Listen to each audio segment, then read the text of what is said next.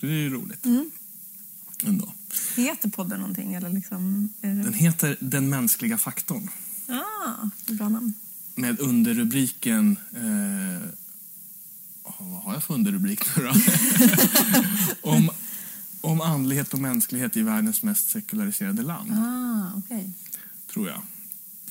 Eh, men känner du dig redo att köra igång? Ja, vi kan köra igång. Så att du, du hinner eh, umgås lite med eh, min fru också Ja, innan den här kvällen är slut. Ja. Då säger jag välkomna till den mänskliga faktorn. Och det här blir avsnitt 60.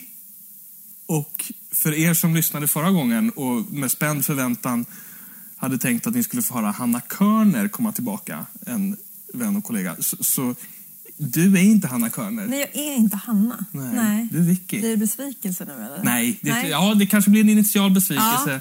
Men efter att du har levererat så Okej. tror jag att, att det kommer repa ingen sig. press, men... Jag sa ju alldeles nyss till det, det till dig här Ja. att mina lyssnarsiffror har ju gått ner lite grann. Ja, jo, men precis. Jag förväntar mig att du ska få det att lyfta igen. ja, jag ska göra vad jag kan. Det var lite därför jag hade tänkt att ha tillbaka Hanna. För att Ja, ja. hon var en- ett sånt succéavslut. Ja. Faktum var så här att Han, Hanna och jag spelade in häromveckan. Hanna är en kollega till mig. Eh, Hon har varit med en gång förut och pratat om sin eh, ortorexi. Mm. Eh, och så pratar vi en del dickpics också. För vi har en, Okej. en stående eh, rolig dialog om dickpics Okej. av någon anledning. Ja. Och då har ju det naturligtvis, inte helt osökt, fört oss in på genusdiskussioner. Ah, ja. Och sen det här är ju superviktigt och det är jätteintressant. Mm. Kan inte vi spela in ett samtal om det här? Och och det gjorde vi och vi satt och snackade en hel förmiddag och Mm. sen gick vi ut och lunchade. Och så efteråt när jag lyssnade igenom det där så kände jag att det här kan vi göra mycket bättre. Ja, okej. Så okej, Hanna, nu får vi gå hem och läsa på både du och jag. Ja, okej. Så gör vi om det här. Ja. För det var så här, det väckte så mycket tankar hos mig. Ja. Och så när jag lyssnade så bara, men här hade jag ju en motfråga som jag inte kom på Ja, ja, ja. där och då. Ja. Och så var det mycket grejer som jag gick och grubblade på. Och så här som, ja, men sånt som jag tycker är lite jobbigt. Mm. När, när det finns män som beter sig som svin. Så den här Mm, kollektiva skulden. Mm, ja, precis. så. Ja, det var intressant. Mm. Eh, Då är vi ju nästan inne på att du är psykolog. Ja, det är vi nästan kan man säga. Skuld och... Ja. Lämpen. Du är ju här idag både för att prata om dela dina professionella åsikter om Mm. mina frågor. Ja. Eh, Och också för att dela en del personliga erfarenheter. Yes.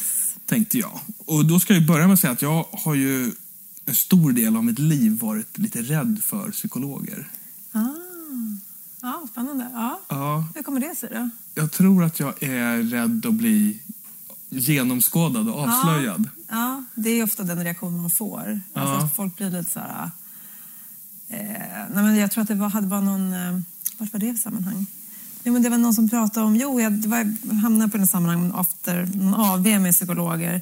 Och just att eh, då var det en del som upptäckte på Tinder och sådär att en, en del liksom då ryggade tillbaka om man sa att man var psykolog. Liksom, sådär. Men så att då tyckte de det var ganska skönt att ha det från början för då slapp de den grejen. Liksom, att folk bara säger nej men då är det nog inte. Liksom. Man lägger inte upp sin psykologlegitimation på Tinder som en Jo, men det kan nog kanske komma fram till att det var lika bra. För annars drog sig folk undan. För då var ju de liksom, då sållade sig bort från början. Just det, Liksom. Vilka som tyckte att det man. var lite läskigt. Mm. Nej, men man får ju ofta, jaha, kan du läsa mina tankar? Eller liksom, så Ja. du vet.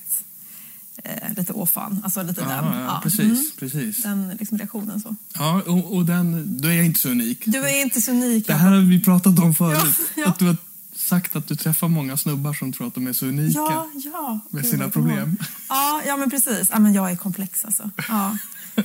Det, det, ja, det är inte så ofta kvinnor har den inställningen, men män kan Den ha här det. nöten knäcker du inte. Nej, men precis. Och så tycker jag att jag knäcker dem ganska lätt. Men ja, så får jag försöka bara glida med liksom. Ja. Ja. Nej, men jag har nog varit lite så här rädd att, ehm, att jag ska bli... Ja, men att, jag ska, att jag ska bli avslöjad som den bluff jag är. Mm. Så här, jag tror att jag har mitt på det torra och att jag är... Jag tänker att jag har något så ideal, att jag är ganska trygg. Mm.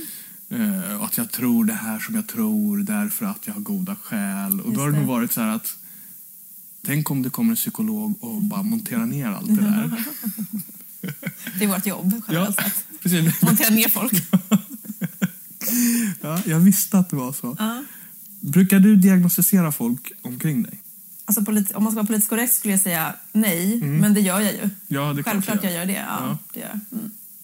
Då blev du ju genast mycket läskigare igen. Behandlar du patienter Jag behandlar patienter med terapi då? med, med kognitiv beteendeterapi. Mm. Ja. Vad gör man inom KBT? Vad gör man inom KBT? Alltså KBT bygger ju mycket då på beteende, tankar och känslor hänger ihop. Mm. Eh, så att eh, till exempel är man deprimerad så har man liksom inte lust att göra någonting. Mm. Eh, man drar sig undan, man drar täcket ur, liksom, över huvudet. Eh, och så kanske man inväntar den motivationen som ska komma. Mm. Men då, gen- om man då börjar liksom bete sig, alltså göra saker som man brukar göra när man mår bra, så brukar man ju se då att då förändras ju även sinnesstämningen. Det. Så beroende på vad vi gör så förändras våra känslor och våra tankar. Så allt det hänger ju ihop hela tiden.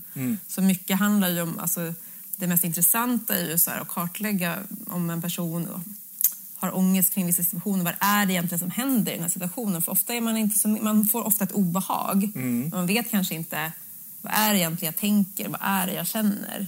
Och beroende på vad jag tänker och känner så beter jag mig på ett visst sätt. Som får konsekvenser på kort och lång sikt. Liksom. Mm. Har en kompis som, som gick i KBT Mm. på grund av tvångstankar. Han var rädd att han skulle ta livet av sig. Mm. Fast han inte... Han var inte deprimerad så. Nej, men nej. det var en tvångstanke. Han var rädd att han skulle ta livet Ja. av sig. Ja. Eh, och han fick ju... Han upplevde att han fick väldigt god hjälp av Mm. den terapeuten som han gick till. Och den terapin som... Men det var ju, det var ju tuff. Ja, Det, är var tufft. tuff terapi. Det är jobbigt. Och som, som, som psykolog, alltså man jobbar ju med att hela tiden utsätta människor för det de är allra mest rädda för hela livet. Mm. Och vi vill att de ska få så mycket ångest som Ja. det bara går. Ja. Det är liksom vårt jobb.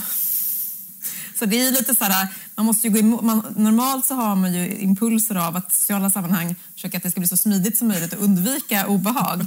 Men som KBT-terapeut så är det verkligen så här, exempel gör man exponeringar då, att man ska, någon ska utsättas för det de tycker är jobbigt, då måste man hålla koll på att de inte håller på och safear på något sätt. Så att det blir, så att det, för det kan ju vara så här, nej men det var så bra, jag tänkte på något trevligt liksom. Och då är det så här, ah, ah, ah, ah, ah, ah. det ska vara jobbigt nu, nu ska du liksom, du vet. Det är en oerhörd skillnad på, på en rationell tanke Ja, ja, ja. och ja, ja. den här reaktionen Och det är också att det är olika delar i hjärnan, de här äldre Ja. delarna och de här nyare delarna liksom, som, som bråkar med varandra. Liksom. Så är det. Och vi har ingen chans mot de här Nej. äldre initialt, så tar ju de över. Liksom. Sen kan man lära sig att reglera det, men, men det är oftast det det handlar om. Att det är så här, ja. Oerhört fascinerande. Ja, det, det är faktiskt väldigt spännande. Så. Är du komfortabel med andra människors ångest och starka känsloyttringar? Jag är inte helt bekväm med det än, liksom, Mm. tror jag. Alltså, både och. Patienten får en ångestattack och börjar göra vissa grejer för att lindra den.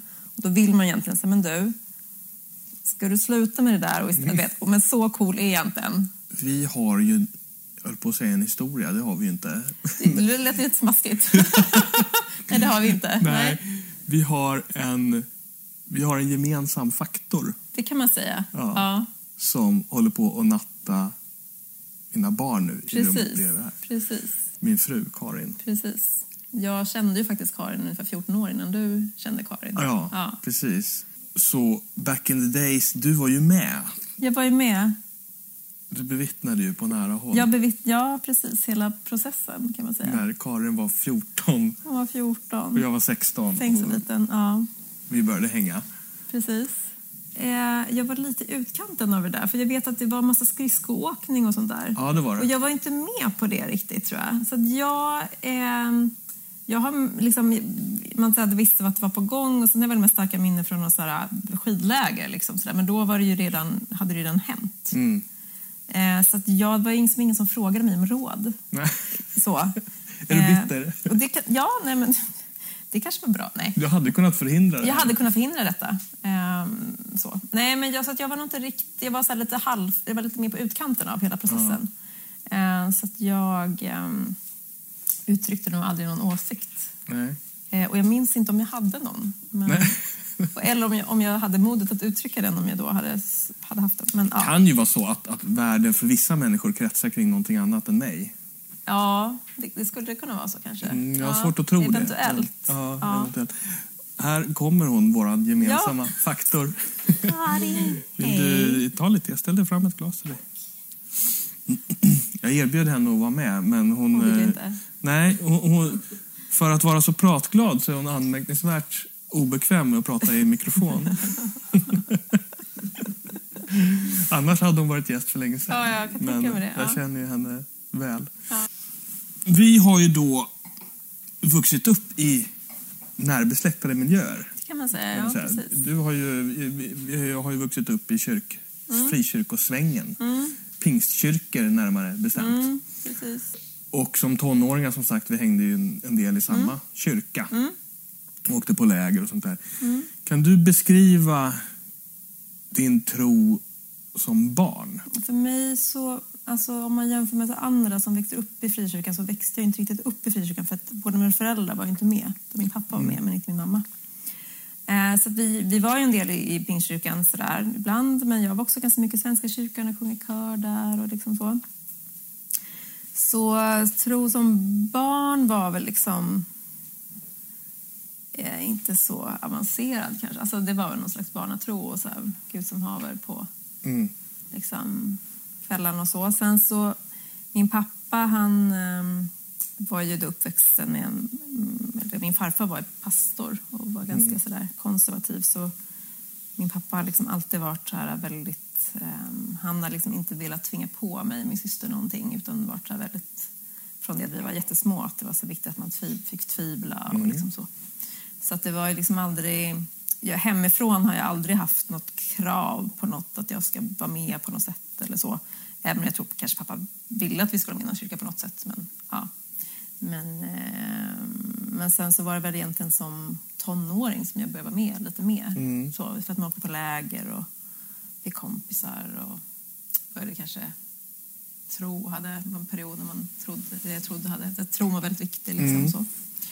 Ehm, så att just som tro som barn var väl liksom ganska ah, traditionell misstänker Mm. jag. Liksom. Kändes det där när du var tonåring, Ja. då, när vi eh, kom liksom. in på i varandras samma- karta? ja, liksom. Var, var, var tron någonting naturligt? Kände du att så här, ja, men det här är min grej? Eller var det, kändes det... Var det något som skavde? Ja, alltså jag tror att innan, innan jag var med så här, som tonåring, då hade jag nog lite svårt för Pingstkyrkan. Liksom. Jag kände, det, var, det kändes inte riktigt bekvämt för mig. Mm. För att det var, det var ju något som fanns för att min släkt var med och farfar var med och man var, men det, det, det var, det var liksom någonting sådär. Och jag hade, jag hade ju också Karin då, men annars så hade jag ju liksom inte liksom, kompisar som var med i kyrkan och sådär. Men sen när jag då började vara med så var det, men det var ju så väldigt härlig gemenskap och då hade jag väl någon så här liksom frälsningsupplevelse. Så att det var väl liksom under en period som i och för sig var ganska kort tror jag, men när jag var så här 16-17 kanske. Då hade jag ju stark tro liksom och det var väldigt viktigt. Och, men då var det absolut en naturlig del, tror jag, av, av mitt liv. Liksom. Mm. Ehm, det var det. Och vad var det sen som inte funkade, eller som började skava? Ja, men alltså jag tror att det var dels så tror jag att det, alltså jag tror att det var mycket så här, äh, också socialt, kulturellt. Att liksom det var lite svårare när man inte var en av de här familjerna som hade vuxit upp från början. Så här. För jag kände väl att, att jag mm, sökte väl liksom. Eller sådär, och var intresserad och så. Men, men det var som att det var ju en massa färdiga svar. Mm. Liksom. Så jag vet att min syster någon gång, man hade ju så här kristendomsskola liksom, och så hade hon bara, ja men hur vet man att Bibeln är sann? Liksom. Mm. Och du vet att det bara blev alldeles tyst. Och så att efteråt så hade någon kommit fram och bara, men du, hur mår du egentligen? Du vet sådär. Så jag kände väl att jag gick till kyrkan för att jag sökte medan jag upplevde att det var nästan som att det var Ehm, inte kanske från början, men sen senare att det var nästan så lite tabu att så här, prata om typ Gud utan, alltså, så här, man gjorde ju det hela tiden på kanske gudstjänster eller ungdomsmöten man gick ner på. Men sen var det liksom inget som var riktigt okej att prata om. Alltså det var lite så här, vet, vet, speciellt. Ja. Så jag kände mig väl att jag inte, jag säga jag passade inte in. Alltså jag har jättemycket härliga minnen också, men jag gick dit för av någon sorts andligt sökande tror jag och fick väl inte riktigt det gensvaret som jag behövde. Nej. Det var en del, sen var det väl så här, socialt så trivdes jag inte sen lite senare. Och sen var det väl, jag tror att jag, men sen ja, så det var liksom under just sista året på gymnasiet så gick jag väl mer sällan så. Och sen flyttade jag och då gick jag lite till Pingstkyrkan där i början. Men jag tror att det som gjorde att jag liksom slutade gå i kyrkan så, det var att jag, alltså jag hade en ganska jobbig period i livet. Mina föräldrar skilde sig och jag kände liksom inte att det var någon i kyrkan som kunde liksom stötta mig på något sätt. Det kändes som att folk la sitt huvud på sned och sa men gud vad jobbigt och tyckte att människor utanför kyrkan eh, var mycket mer stöttande, liksom bara så här naturliga. Och, så var, och samtidigt som att det skulle vara så, för det som jag kanske har, min största invändning kanske mot om man tänker sig att någon slags religion där man ska vara utvald på något sätt. Alltså jag har väldigt svårt för det. Liksom. Och jag kände så här, aha, ska de här människorna som är uppvuxna i någon slags medelklass och har det jättebra, ska de vara utvalda och så bättre än någon annan? När de inte ens finns där för mig när jag mår dåligt. Alltså jag fick liksom inte ihop det i mitt huvud. Alltså det, blev, det var väl där, det var nog det främsta lite att känna men det kan inte vara så att några ska vara utvalda och de är ju bara, råkar bara vara födda i en familj där folk är kristna. Alltså det blev bara så här, jag vet inte. Det var väl det tror jag som gjorde att jag kände att det här det funkade liksom inte. Var de här tankarna jobbiga för dig eller kändes det direkt att så här... Det, det var nog ganska bara självklart, tror jag. Att det var inte så här jättesmärtsamt, liksom, eftersom jag inte hade haft med mig det från början. Utan det var ju något som var väldigt starkt i en period. Men det var, alltså det var jobbigt det var att släppa det. Eh, så. Och sen hade jag ju liksom några vänner kanske som var i samma process och sådär. Så att, ja, Eh, så att jag kände mig inte ensam. Så att det var klart att det var, det var liksom jobbigt. Och, ehm, ja, och i de sammanhangen som man var i dem igen så kände man sig som väldigt fel. Liksom för att man hade andra åsikter eller andra känslor eller inte kunde känna den här glädjen liksom, som man skulle känna. Mm. För det är lite min egen erfarenhet och, och även andras erfarenhet tror jag också som jag har pratat med. Att eh, när, nå- när man har någonting med sig som ett väldigt starkt arv, Ja. När man börjar ifrågasätta det helt eller delvis, att det är förknippat med skuld. Ja, precis. Jag pratade om det ganska nyligen så med någon kompis som jag stötte på, som jag kände som ung. Liksom, på igen, så att jag vet att en del vänner som också hade liknande uppväxt och så just att man, när man var kanske ute och drack öl eller man gjorde, att de brottades med det här skuld och synd och så här. Men jag tror att jag släppte det där ganska fort. Alltså, det, Mm. Det var gott att dricka öl. Nej, men jag, nej, men det var, jag hade inget problem med det. Alltså, Nej. jag hade inte... jag- Nej, jag tror inte att... Alltså, jag tror att det kändes jobbigt för man tappade ju så här lite så här fast mark kanske. Men jag tror att jag hittade, liksom, jag hittade ganska snabbt någon liksom, egen filosofi som jag var ganska trygg i. Liksom. Eller jag kanske läste litteratur. Alltså, sen var jag ju liksom i kyrkan, kanske var lite med Missionskyrkan ett tag, så jag hittade liksom andra förebilder. Det var inte som att jag bara släppte allt och inte trodde på någonting. Utan mer att jag kände att Pingstkyrkan inte fungerade för mig. Liksom. Eh, Och det var inte så jättesmärtsamt eftersom jag inte hade vuxit upp i det sådär helt och hållet. Jag hade ingen förväntning hemifrån att jag skulle vara med. Så att, och det jag tror jag, som jag ändå fick med mig, som jag är väldigt glad för, det är den här liksom att, det kände jag när jag var väldigt kristen i gymnasiet, att folk var så här, hade en bild av vad det var att tro på Gud. Och så att man kände att man hade liksom, fick ett litet... ehm, man, jag kunde känna att man kunde se lite med kritiska ögon på övriga samhället. Att man fick en dubbel identitet på något sätt. Och det är jag jätteglad för, att man kunde förstå att... Ja, all, men det är väl samma sak som kanske man är väldigt inne i någon kyrka, någonting som man tar det för givet. Men jag, så jag tyckte det var väldigt så här... Men det var så här, och som jag var med mig, att se saker lite utifrån. Oavsett vilken stol man står på. Så, här, så. så det är jag jätteglad för. Liksom. Mm. Och jag kan känna så här... Eh, även om jag, man kan ifrågasätta mycket tycker jag av det här supersvart-vita som man fick med sig och sådär. Och, och de enkla svaren och sådär. Men samtidigt som jag ifrågasätter det så kan jag också vara tacksam för den tonårstid som det gav mig. För det gav mig en, en, ja, men en helt nykter tonårstid. Vilket jag Visst. tror är rätt hälsosamt för de flesta Absolut. tonåringar. Ja. Och eh, att det här, ja, men det här med sex och relationer, hela den grejen var ju oerhört starkt laddad Då, ja. i den kontext, kyrkliga kontexten som vi fanns i då. Eh, med ganska starka så här, moraliska principer kring det. Som jag tror har fött mycket ångest hos många, eller det vet jag att det har fött, fött mycket ångest hos många. Men jag är inte besviken att jag inte har strulat runt en massa som Nej. tonåring. Nej.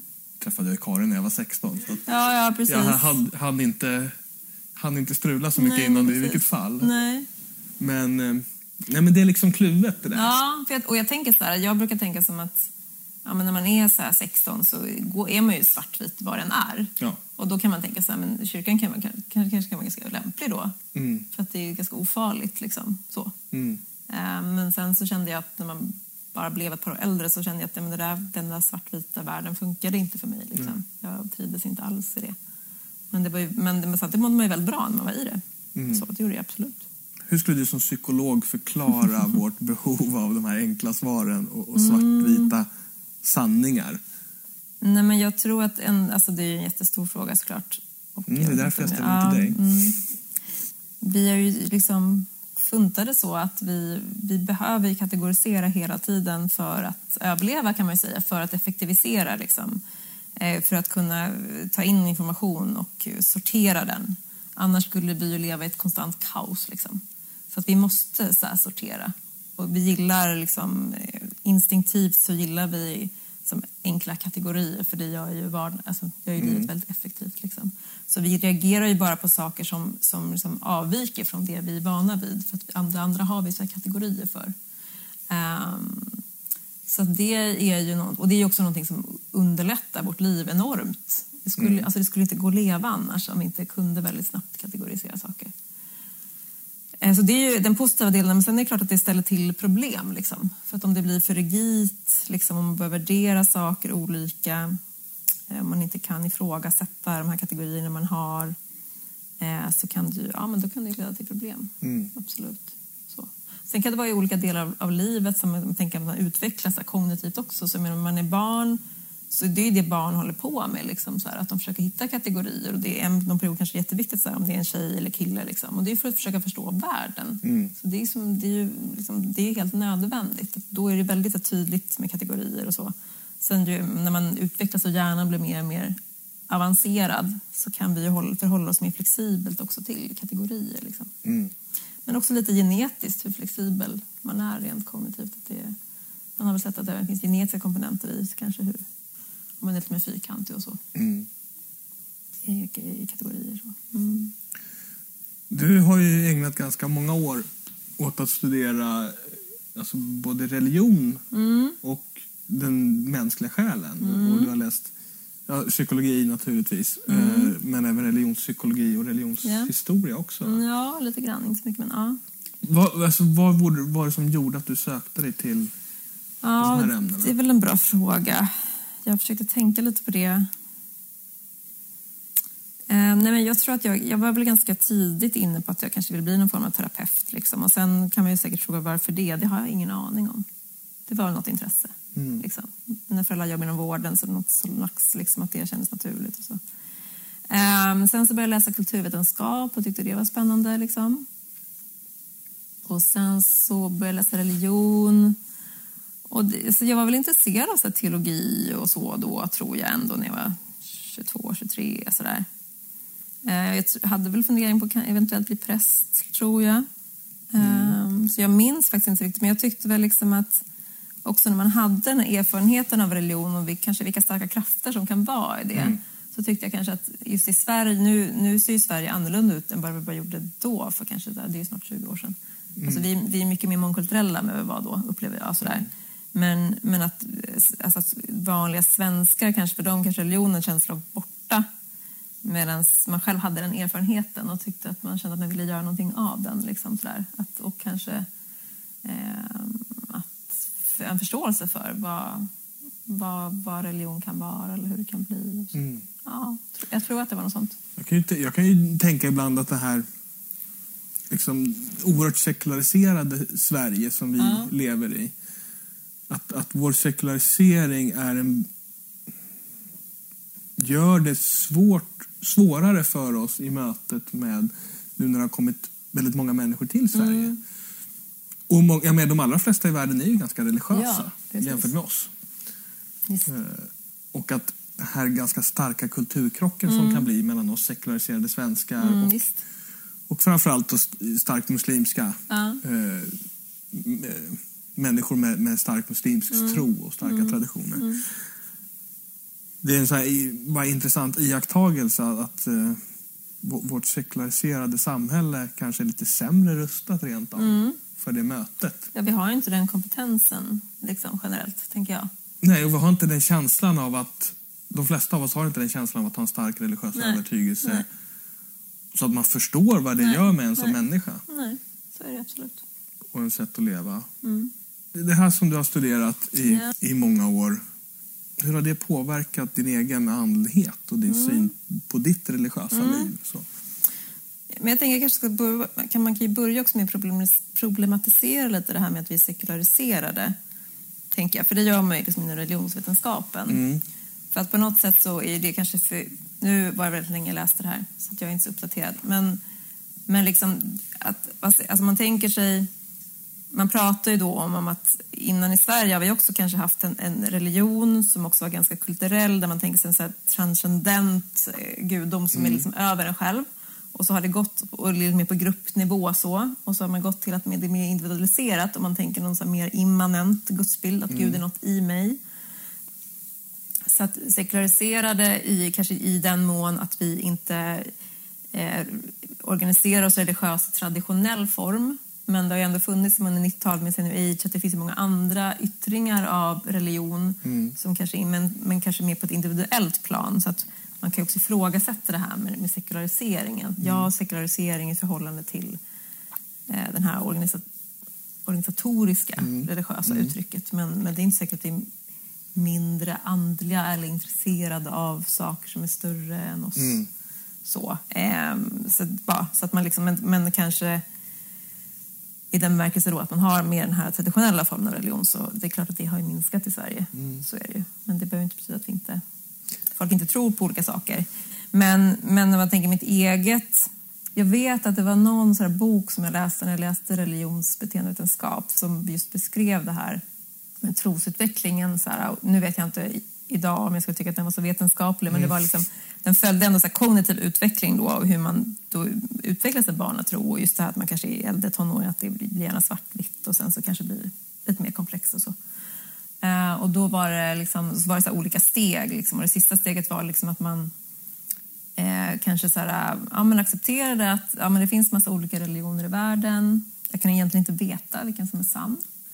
Men nu finns jag i den här kontexten och det fyller någon funktion för mig så jag väljer att vara i den. Även om jag inte riktigt vet. Och jag tyckte det var så skönt. Jag tyckte det var befriande. Jag bara, ah, men det där, det där. Då var det som att jag hitt, bara landade i det. Jag bara, men det spelar inte så stor roll.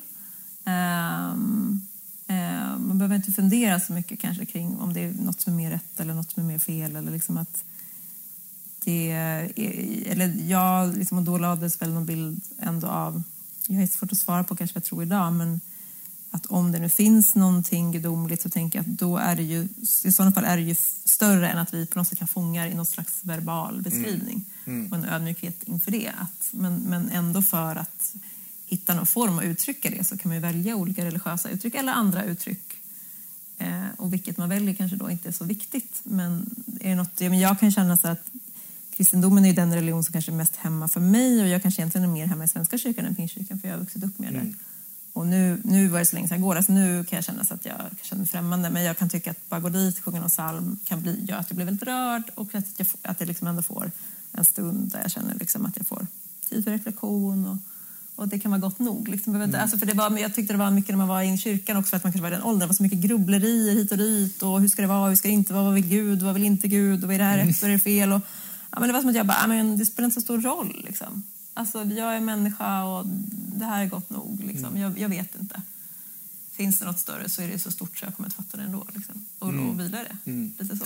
Varför tror du att vi har den här... För jag delar ju väldigt mycket av det du säger. Att, att, eh, jag tror att Gud är ju, det är så stort så att det är liksom... Om jag kunde greppa Gud med min tanke och boxa in Gud i en box Ja. och så här, okej, det- så här är det här är den kompletta Ja. sanningen. Då skulle ju Gud inte vara Gud, Nej, då är det inte precis. tänker jag. Nej. En Gud som, som har skapat och upprätthåller ett oändligt stort universum Mm. ryms i min tanke. Är Så mycket hybris har inte ens jag. Nej. Det blir så här orimligt. liksom. Ja. Men ändå har ju vi människor eh, ett oerhört behov av, Mm. känns det som, att boxa in den här guden. Mm. Och att försöka göra teologi och sys- alltså systematisera det Mm. här mysteriet som är omöjligt att förstå. Ja. Va- Varför gör vi så? Dels kan det handla om att man förr försökte förklara hur världen var beskaffad. Liksom. Sen har vi också, så här, och det är som det man jobbar med mycket i, i psykisk ohälsa, det här med att vi har väldigt svårt för osäkerhet. Det är väl skönt att ha svar på saker på något sätt. Och jag tror att det mycket handlar om nyare och äldre delen av hjärnan. Att vi har, liksom, vi har ju vår liksom äldre del som är kanske mer, om man nu ska använda ordet primitiv, men som är ganska så här, basal. Och så har vi utvecklat våra frontala funktioner som liksom ska försöka hålla styr på det här. Eh, då. Och då, då blir det ofta så konflikter. Jag tror mycket handlar där om att för det är, vi har ju mycket så här behov och eh, motivation för saker som, som kan bli väldigt knasigt på, om vi bara agerar på det. Så vi måste så kontrollera hela tiden våra behov. Och där tänker jag eh, är religion och moral är väl utmärkta redskap för att försöka hitta någon så eh, kompass i det där. Liksom. Vad är okej, vad är inte okej? Liksom.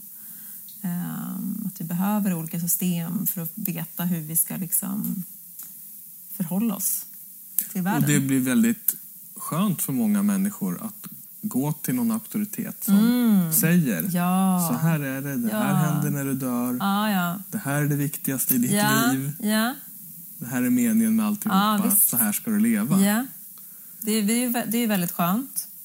Eh, och när, vi, när man jobbar med patienter med mycket oro då, då talar man om återförsäkringar. Att man helt försäkrar hos en annan är det här okej. liksom.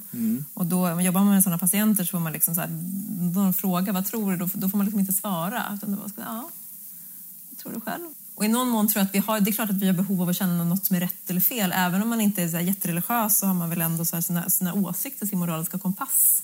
Och den tror jag är jätteviktig för alla människor, att ha någon inre kompass för vad som är rätt och fel. Man märker ofta att människor mår dåligt när de tvingas leva på ett sätt som inte är i linje med sina egentliga värderingar. Man kanske har någon familjemedlem som beter alltså så här, Då mår folk ofta väldigt dåligt. Liksom. Så jag tror att vi har verkligen behov av att ha en känsla för vad som är rätt och fel. Eh, ha värderingar som vi lever efter. Eh, för att det skapar ju någon slags ordning också. Är det de här behoven framförallt som du tänker att religionen och andligheten möter hos oss människor? En del är nog en behov av någon slags kosmisk ordning liksom, för att förstå saker. Sen eh, så kan det ju kan det också vara liksom något så andligt behov som jag tänker det kan man väl också få via konst eller liksom så här på olika sätt eller kärlek eller men liksom är någonting, någon känsla av att något är större än en själv liksom, tror jag.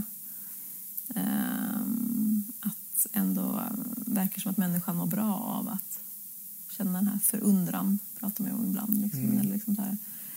Men också, för det pratar man ju om med så här postmodernismen, här just att vi har alltid haft de här metaberättelserna, de stora berättelserna liksom, på något sätt. Och så har vi liksom tappat dem då.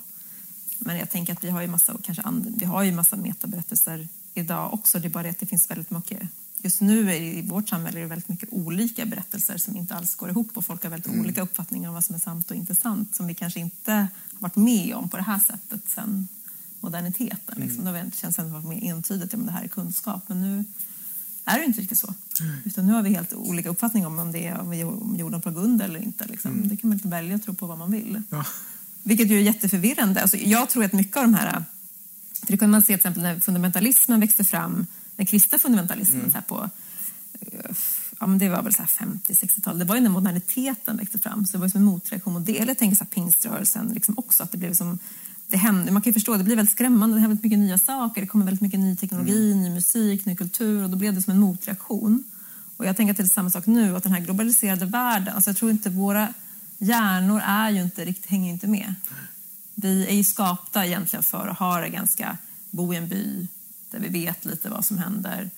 Ehm, eh, ja, där, där världen är lite mer fyrkantig och nu är det liksom så mycket intryck och så mycket man, ja, osäkerhet. Mm. har och då blir, tror jag att det blir mer så här konservativa riktningar i samhället för att man klarar inte av den här osäkra tillvaron.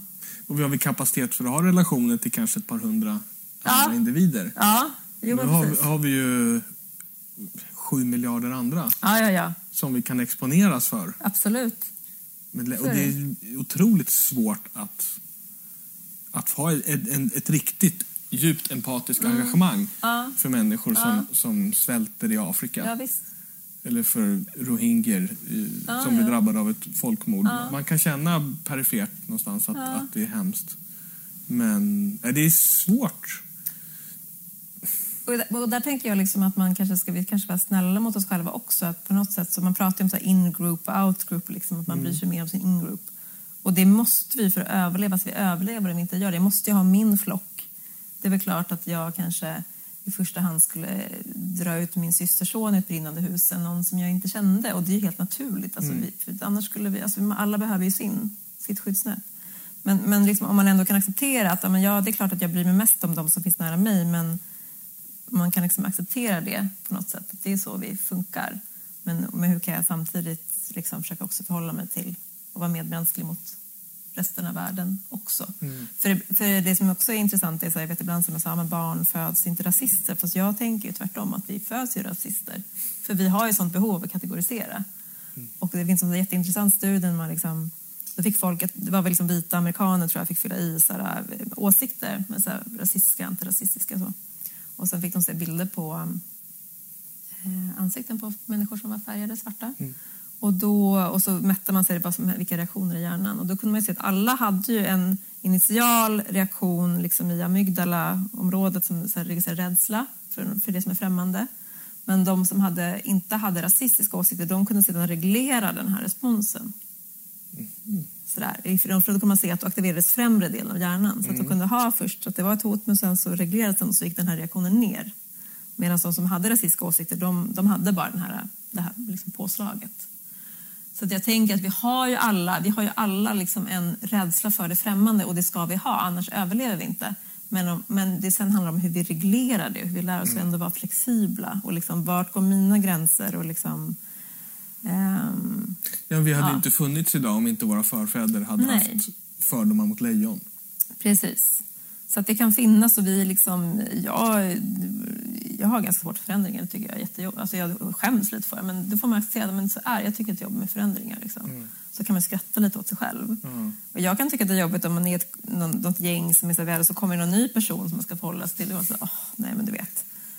Och det, och det kan ju vara så ibland att man har ett kompisgäng och så kommer in en person som inte passar alls. Och det är så här, bara, men gud vad jag orkar inte, gud vad jobbigt liksom. Och det är ju så ganska naturligt, alltså man måste visa människor, det är så vi funkar. Eh, så att jag kan också bli så ibland, nej man kanske inte kan älska alla, men man kan ju liksom erkänna att alla har samma värde och känna respekt. Men jag kommer ju inte älska alla. Det finns folk som jag stör mig hjärnet på. Och då kanske jag ska undvika dem liksom. Jag tänker också att, att inse att i vårt globaliserade samhälle, där det är så, allt vi... Jag menar, det vi äter, dricker, det Mm. vi klä, klär oss med.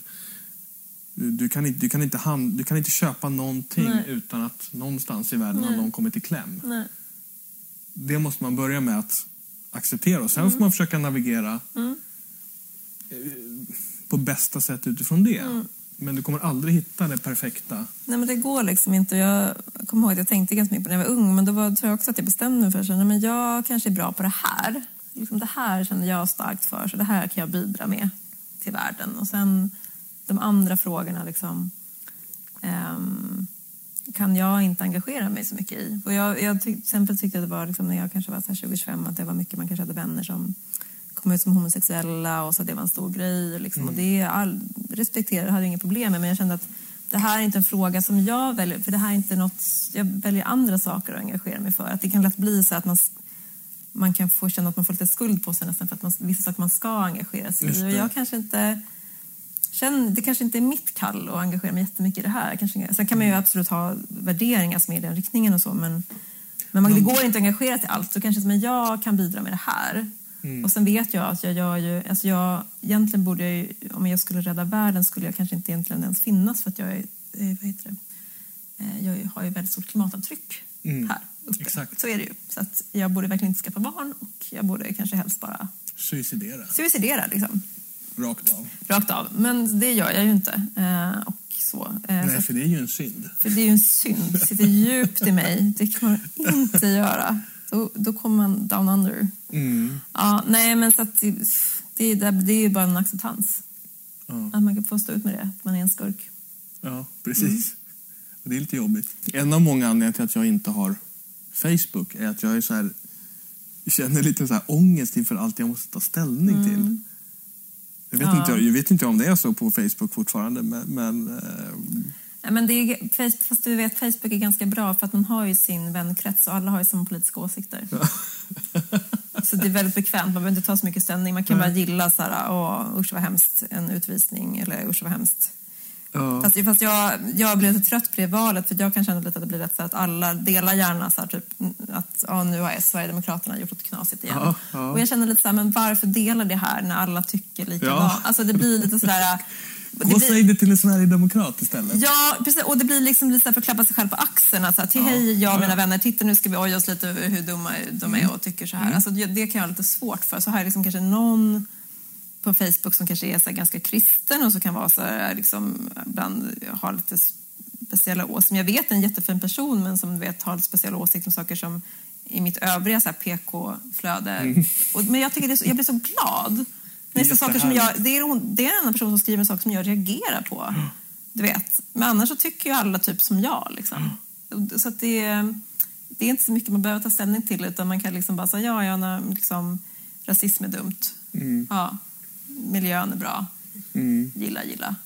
Typ så. Men den där friktionen behöver man ju.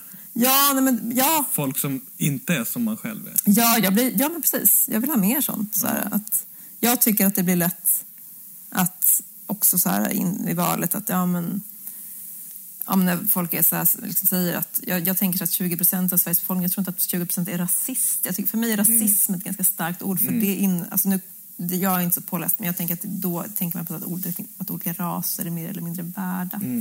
Och det tror jag liksom inte att 20 procent är rasister. Jag tror inte att alla sverigedemokrater är rasister. Jag tror att det är säkert rasister i de andra partierna också. Säkert fler inom Sverigedemokraterna. Men att det är mer intressant, varför är vi här? Varför röstar så många på det här partiet? Alltså, vad, har de vad har vi misslyckats med i samhället för att det ska bli den här polariseringen? Alltså mera se det som ett så kollektivt ansvar och försöka förstå, tänker jag. Liksom, än att så här, förfasa sig och sen tycka att, för jag är så här, men Ja, men sitt i din bostadsrätt på Hornstull och tycka att vi ska tycka in, ta in massa mer flyktingar. Det är inte du sen som får, Du kommer inte träffa någon av dem här. Nej. Nej. Så, och då blir det så här, ja men vi ska älska alla, men, ja, men då ut i förorten och älska då. Du vet, sitt inte där i din, dina bekväma märkeskläder liksom, och tycka att du är en förträfflig människa liksom, för att du källsorterar och röstar vänster. Alltså, jag vet inte, jag har jättesvårt för det där. Eh, så. Eh, jag, jag, tänk, jag är väl liksom lite krass kring människan. Jag tänker att vi, vi är så här, alla, är, alla är onda och goda. Vi har det alla i oss. Eh, och det är sådär. Ehm, och det kanske handlar om att söka upp de som tycker olika istället för att sitta och mysa. Det är väldigt lätt för mig att tycka att man inte ska köra så mycket bil när ettans buss går Mm. Ja, var men 50 precis. minut Ja, och jag har cykelavstånd till allting Precis. och kan, Ja. pro, kan promenera till det ja. Då är det lätt att vara miljöpartist Ja, men och tycka att folk inte ska ha bil. Och så har jag bil själv. Men jag kan känna så här, en reaktion som jag har noterat hos mig själv, just det här, du säger att man blir upprörd över vissa Ja. saker och i sin krets så är det någon slags så här självbekräftelse Mm. i att se de där andra dumma.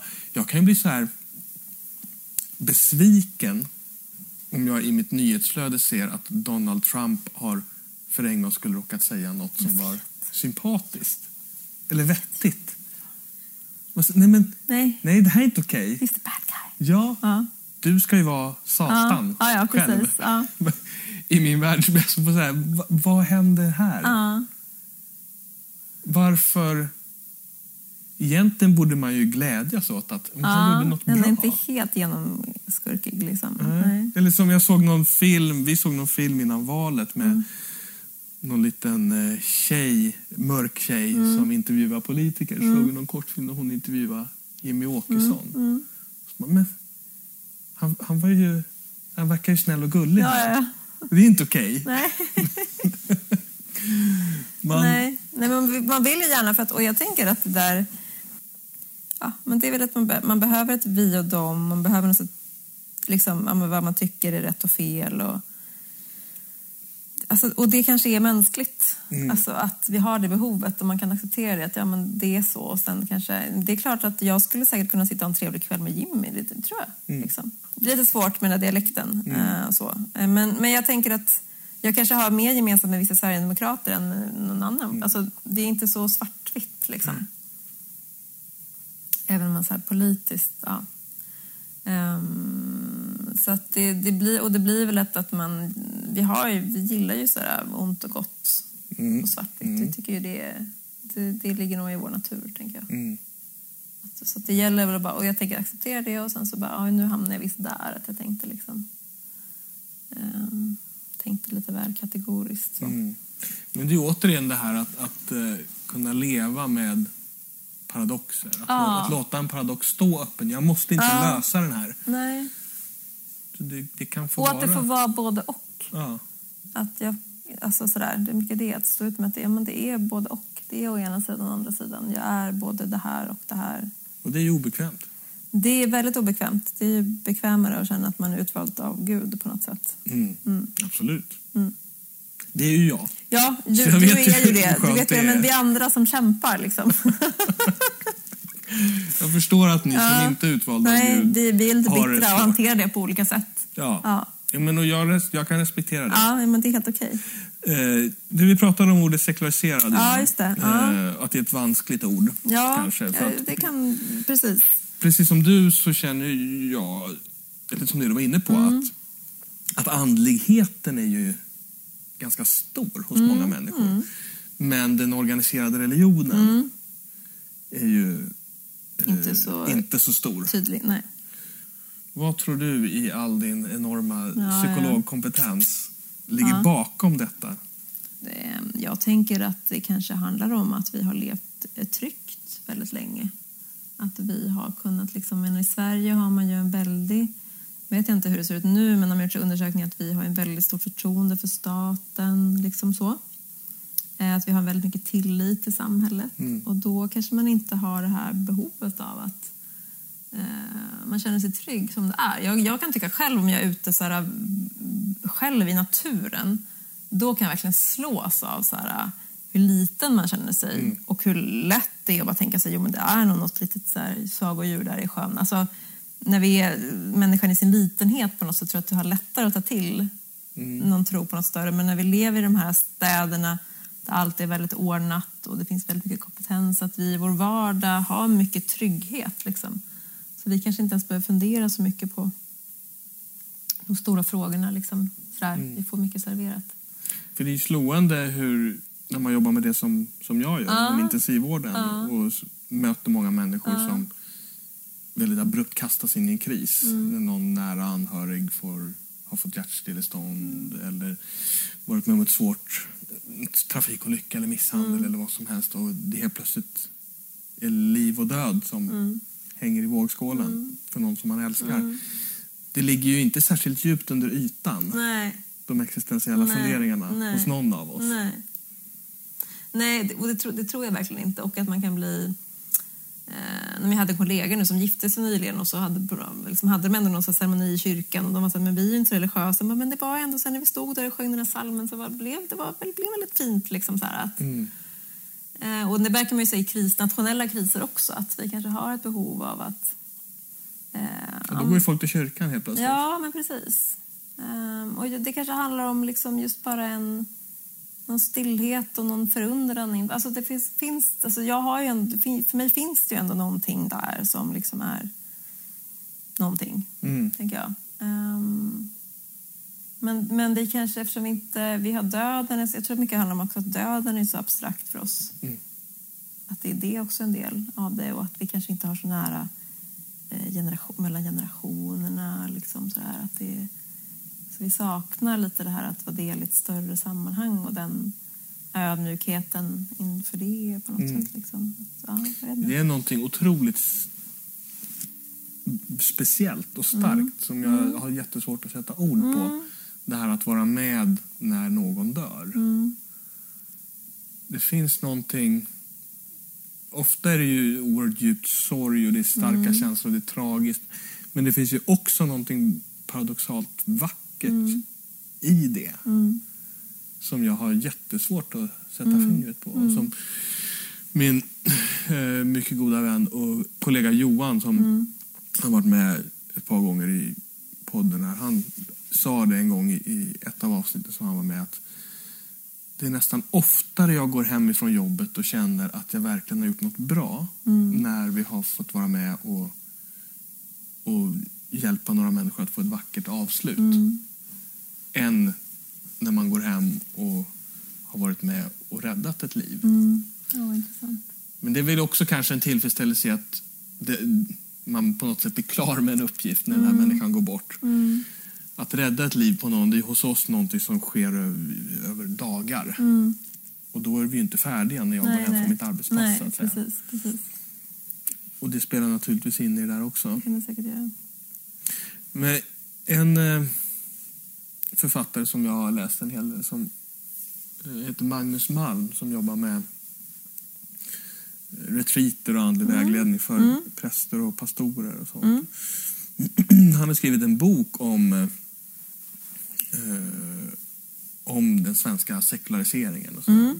Hans grundtes i den boken är att eh, vi har haft en religiositet och en, en, framförallt inom frikyrkligheten i Sverige som har misstänkliggjort väldigt mycket av det mänskliga. Så Man har misstänkliggjort förnuftet, man har misstänkliggjort sexualiteten, man har misstänkliggjort känslorna.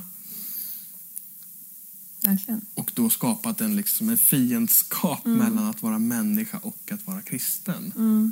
Och som han säger att det är klart, det, om du ställs inför det valet då kommer nästan alla till slut välja att vara människa. För det är ju det Det är man det vi är. är. Ja. Och som han menar i den boken också är att den andligheten, den religiositeten är djupt o, obiblisk. Han går tillbaka till då de bibliska källorna och, och den, de tidiga kristna kyrkan och sådär. Och lyfter fram just fokus istället på hur viktigt det är att, att vi är människor, att vara människor, att, att bejaka hela sin mänsklighet. Och att allt det här är en kontaktyta med Gud och med din andlighet och så vidare. Alltså jag tänker att andlighet är en sak, mänskliga organisationer är någonting annat. Mm. Det jag tyckte vet, när jag slutade vara frikyrkan, jag tyckte det här är bara en kultur. Jag tyckte Mm. inte det hade så mycket med andlighet att göra.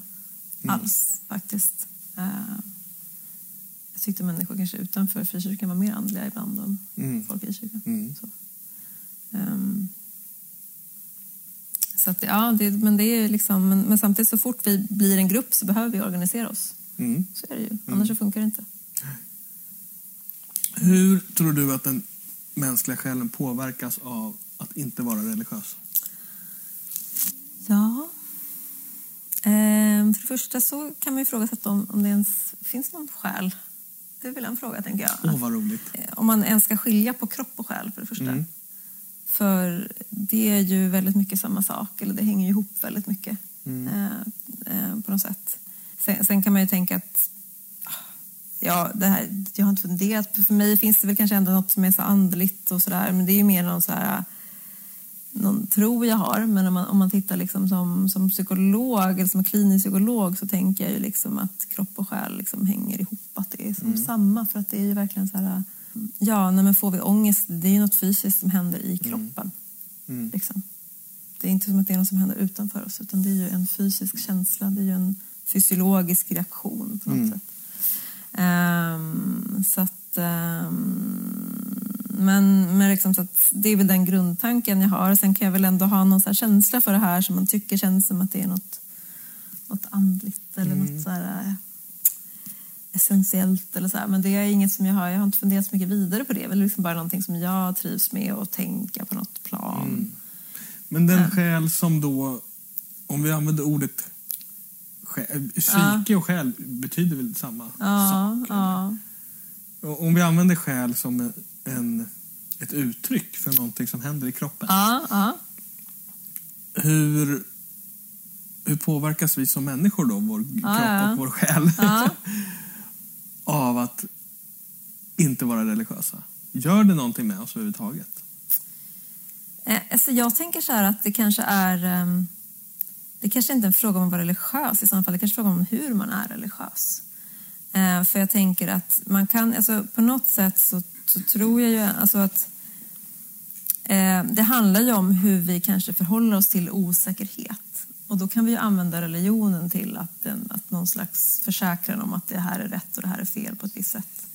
Eller så använder vi inte religion, vi kan använda vetenskap. Alltså, för mig, det var liksom därför jag lite tyckte att det var att det nödvändigtvis måste vara så här kristen så för att jag tycker att det, jag tyckte att det finns jättevettiga människor inom alla religioner. Att det mm. kanske inte är vilken religion eller vad man tror på utan det finns liksom olika nivåer av hur man tror i samma religion. Så att jag tänker att det kanske mer är religionen kan ju hjälpa till att jag kan stå ut med att jag är oviss och att jag har den här globala skulden. Mm. Eh, men religionen kan ju också eh, inte vara så adaptiv i det, att jag ser mig själv som någon slags utvald och jag har ingen skuld, eller hur man nu än använder det. Liksom. Så att det kanske... Eller att jag förgås under min skuld. Eller att jag förgås under min skuld och ska späka mig. Liksom. Så jag tror att det, alltså själva religionen i sig, tänker jag, det är ju så, det är så brett. Det är som är man kristen eller är man muslim, det, det finns ju så många sätt att vara kristen eller muslim mm. på. Och jag kanske har mer gemensamt med en muslim än med en annan kristen beroende på hur jag förhåller mig till den tradition jag är uppvuxen i och till kosmos. Liksom. Mm.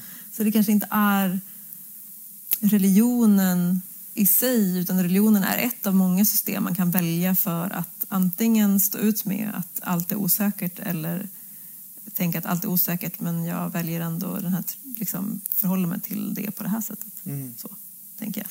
Det här har ju varit en aha-upplevelse för mig i vuxen ålder att inse att, men vänta nu, den här fåran av kristendom, mm. varianten som jag har vuxit mm. upp med, det är ju en väldigt liten del. och globalt sett och mm. historiskt sett, om vi ser till alla mm. den enorma bredd av, ja. den enorma teologiska bredd ja. som ja. finns och har funnits inom kristendomen. Så det är en väldigt, väldigt liten, ja. smal tårtbit ja, som jag har fått för mig då ja, skulle vara den, den absoluta och perfekta sanningen. Ja, och hur var det då? Upptäcka det? Ja, det var jobbigt naturligtvis. Var jobbigt. Men eh, också berikande. Och befriande. Att känna att men saker som jag trodde att jag inte fick tro och tycka mm. för att de inte var kristna. Mm. Att upptäcka att, jaha men vänta här nu, inom stora delar av kristendomen, antingen historiskt eller mm. i nutid eller både och, så är det här eh, att vara kristen. Mm. Sen har jag ju svårt för hela så här paketet med att stäm sätta stämplar. Mm. Om jag måste sätta en stämpel på mig själv då skulle mm. jag ju säga att jag, att jag är kristen för jag mm. tycker ändå att jag passar in mm.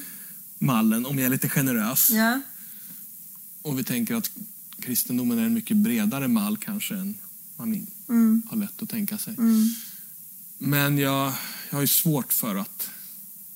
Jag är inte så förtjust i att sätta stämplar nej, på saker och ting. Nej. Nej, och jag tycker att det är väldigt... Alltså nu pratar jag väldigt... Jag pratar, det här är väldigt roligt, men jag pratar inte så mycket om Gud och religion. Och jag liksom haft ganska många jag tycker att det är, att det är lite jobbigt. Liksom, mm. för att mm. jag jag tror att jag, men jag var så 25, jag kom fram till lite hur jag såg på världen. Så jag har varit ganska nöjd med det. Liksom. Och jag har inte, vill inte heller ha någon stämpel och har väl accepterat att jag, men så här, på något sätt så kan jag känna att i min kropp sitter det ändå ganska djupt att jag är så här, kristen kanske då på något plan. Eh, men det har inte, men jag vet inte ens. Det är ingenting som jag liksom. Om jag skulle börja fördjupa mig i det nu, då skulle jag säkert ha jättemycket issues med det. Men mm. jag kan ändå tycka så här, men en, finns, alltså jag kan tänka så att, att de här traditionerna ändå också kan fylla någon... Och det som jag kan tycka var fint är så här, varför jag kan bli rörd mot Svenska kyrkan. Tänka, tänka så här att nu är människor i flera hundra år som har gått till kyrkan och sjungit just den här salmen. Att det mm. finns någon så här, människan är liten och ibland så behöver vi bara liksom inte tänka så mycket utan bara acceptera att nej, jag vet inte men det känns, det känns bra att sjunga den här salmen. Och det mm. behöver inte vara så mycket mer med det. Liksom. Och då kan jag känna någon samhörighet med tidigare generationer och känna någon så här ödmjukhet inför det. Och det kan vara gott mm. nog. Liksom. Men jag tycker så fort man ska börja så här, vad ska man tro och vad är rätt? Men jag, är så, jag har som ingen lust. Mm. Det finns liksom inte så här, jag tycker bara blir slöseri med tid. Mm. Just nu i mitt liv liksom. Eh, och ja. Jag lockas ju väldigt mycket av det där mysteriet. Jag, tycker, ju- jag älskar att rota i de här frågorna. Mm. Inte för att ha rätt eller fel eller för att diskutera med någon annan, övertyga någon Mm. annan, utan bara för att jag, gill, jag ser det som ett äventyr att få kasta sig ut i det där. Ja. Och jag tycker att det jag tror ju aldrig att jag kommer hitta Nej. sanningen, den hundraprocentiga sanningen. Nej. Men jag, jag tycker det är jättefascinerande att söka efter. Mm. På något sätt. Mm. Från att ha gått från, från en, en, framförallt en ungdomstid där jag tänkte att Så här är det. så här är det. Mm. Och jag bara råkar veta det. Ja. För jag är utvald. Jag är utvald. det bara råkade vara så att Ja. en 16-årig vit man på Stora Essingen i Stockholm Har... vet sanningen. Ja, ja, precis. Fråga på det. Ja, ja, ja. Uh, ja, men hörru du, jag tror att jag eh, har fått svar på det mesta. Jag har fått alla Nu har sanningar. du fått alla svar. Ja, nu är du 40 år och Ja, huva. nu har du... Det kan vi eh, terapeuta en stund. Ja, Men det tar vi ut av mikrofon sen. det blir nästa gång. Prata Ja. ut om den här krisen. Ja. Du, eh, Vicky, vad trevligt att du kom hit. ja, men det var jättekul. Eh, Nu låter det som att du ska gå hem. Det ska du inte Nej, alls göra. Nu Nu ska du nu ska jag umgås med... Karin har suttit tyst i typ en timme. All, aldrig sett henne sitta tyst så länge. Det är bara för att det är mikrofon. Det är så jag ska göra. Ja, precis. När jag tycker de pratar för mycket. Ja. Nu sätter jag på micken här. Eh, ja, nej men så här. Jag tänkte att jag skulle... eh, nu ska jag göra lite chicken wings och ta fram lite charkuterier och lite ostar och grejer. Ah, Så kan ni sitta här och mysa. Ja. Eh, och så kommer jag ut och serverar här snart. Så öppnar vi en till flaska och så Ja. har vi en fredagsmys här tänker jag. Så är det precis. Ja. Ja. Toppen. Eh, Och till er som lyssnar ska jag vända mig till också. Jag, jag, Ja. är, så, jag är så inne i vårt samtal. Ja, och så mysigt. Eh, Till er som lyssnar så säger jag att jag tror att vi hörs om två veckor igen, för det brukar vi göra. Mm. Eh, Och jag heter Jakob Ansell och dagens gäst heter Vicky Yes. Victoria. Ja, Victor. Och ja, jag sa ju redan att vi hörs igen om två veckor. Ni lyssnar på Den mänskliga faktorn. Vi hörs igen om två veckor.